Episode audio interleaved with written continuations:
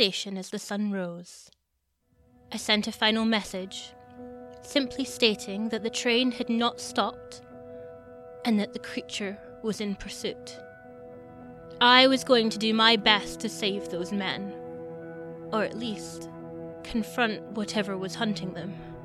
I packed a rucksack with food, a lantern, a sleeping mat, and any other supplies I could think of. I left the station spotless, using the remaining darkness as a space to purge all my fear and despair, scrubbing floors, wiping windows, covering the furniture, filling the wood store, and carefully disassembling and packing up the radio placing it in the driest and safest corner I could find. I wondered about the last person to do this, whether they felt the same sense of fear and responsibility, whether the rage they felt was similar to mine. Once everything was ready, I left, leaving no note or any indication I had been there, other than the little vegetable patch. I felt a sadness at the thought of how quickly it would become overgrown if I never returned. I walked out onto the station platform for the last time, looking around for any sign of the creature, but deep in my gut, I knew it would be wherever the train was. I walked down the rickety wooden steps onto the ground and began to follow the track. When I reached the metal band that protected the station, I leant down and touched it feeling the sun warmed metal and hoping that the contact would offer me some kind of protection. Then I crossed it and continued on. The tracks were even more warped and rusted close up. I wondered how many years it had been since they had been laid. It had been a long time, decades, since we had had enough peace and prosperity to manage any project that size. I reached the tree line and felt the sunshine on my neck vanish, replaced with a chill that hung about the trees and made my chest ache as I pushed my body to move more than it had in months. I was walking at as fast a pace as I could manage on the rough ground. I knew it had been hours since the train had passed. There was no way I could have caught up even if I'd left immediately, and in any case, I couldn't have chased down a train. But I had knowledge that could help any survivors, or, in any case, I could try to prevent it happening again. The forest was quiet, the soft sounds of nature muffled under the heavy blanket of fog that was slowly pooling around me. The tufts of moss that had grown up over fallen branches were covered in tiny droplets of water, and every so often a bird would flit past me to sit and drink before darting away again into the gloom. The sun was blocked out for the most part, and the light under the trees was a grey green that made it hard to see far ahead and blurred my vision. I focused on my own feet and in avoiding stumbling on roots and stones. In this space, my urgency seeped out like my energy, and my mind went blank, thinking only about moving my body onwards. When the tracks turned and the scenery finally changed, I couldn't tell whether one hour had passed or five. The sun shone down as I reached the edge of the trees, and the tracks began to move upwards along the edge of a steep cliff. I followed carefully, looking down and across at a wide lake below. As I picked my way along, pebbles disturbed by my feet fell down into the water, casting ripples across the still surface. On the far side of the lake, I could see the ruins of what seemed to be a fishing village, now just a few burnt out shells of buildings and a rotting pier. There was a tree growing out from the inside of a tumbled down cottage.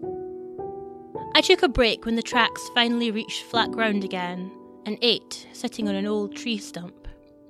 My legs ached, but my mind felt clearer, and I felt an odd sense of joy the joy of moving, of doing, that eased some of the fear in my gut and gave me the strength to keep moving again. The fear grew as I rounded a corner and found the first body.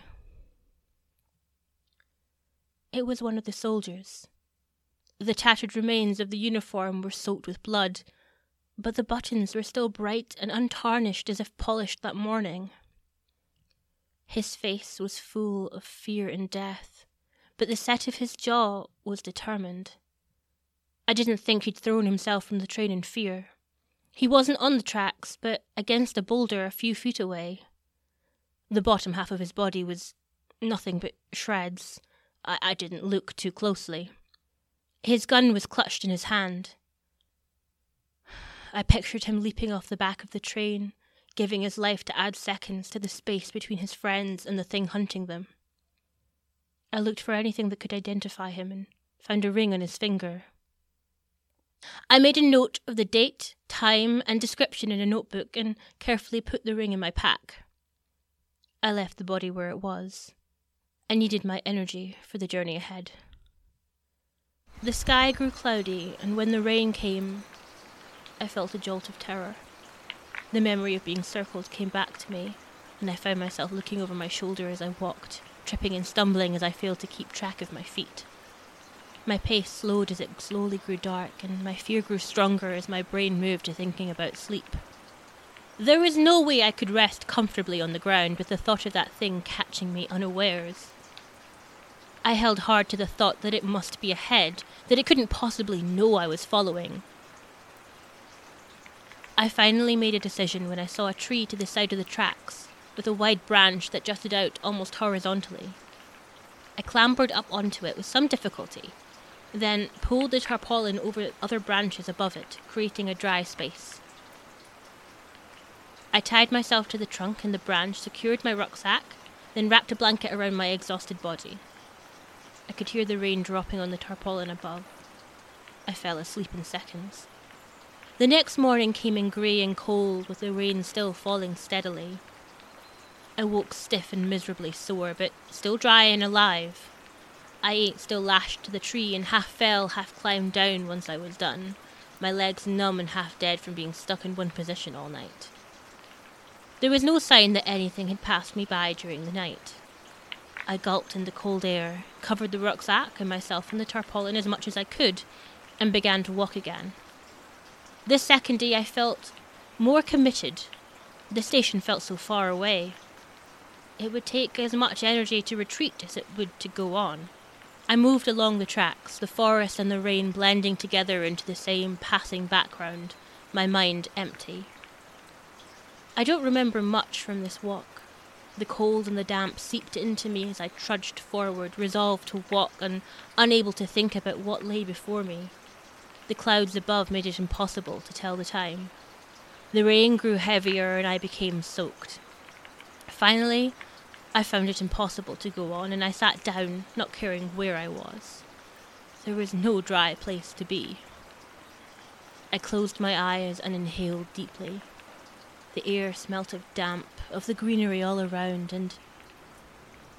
and very faintly, of the acrid tang of smoke.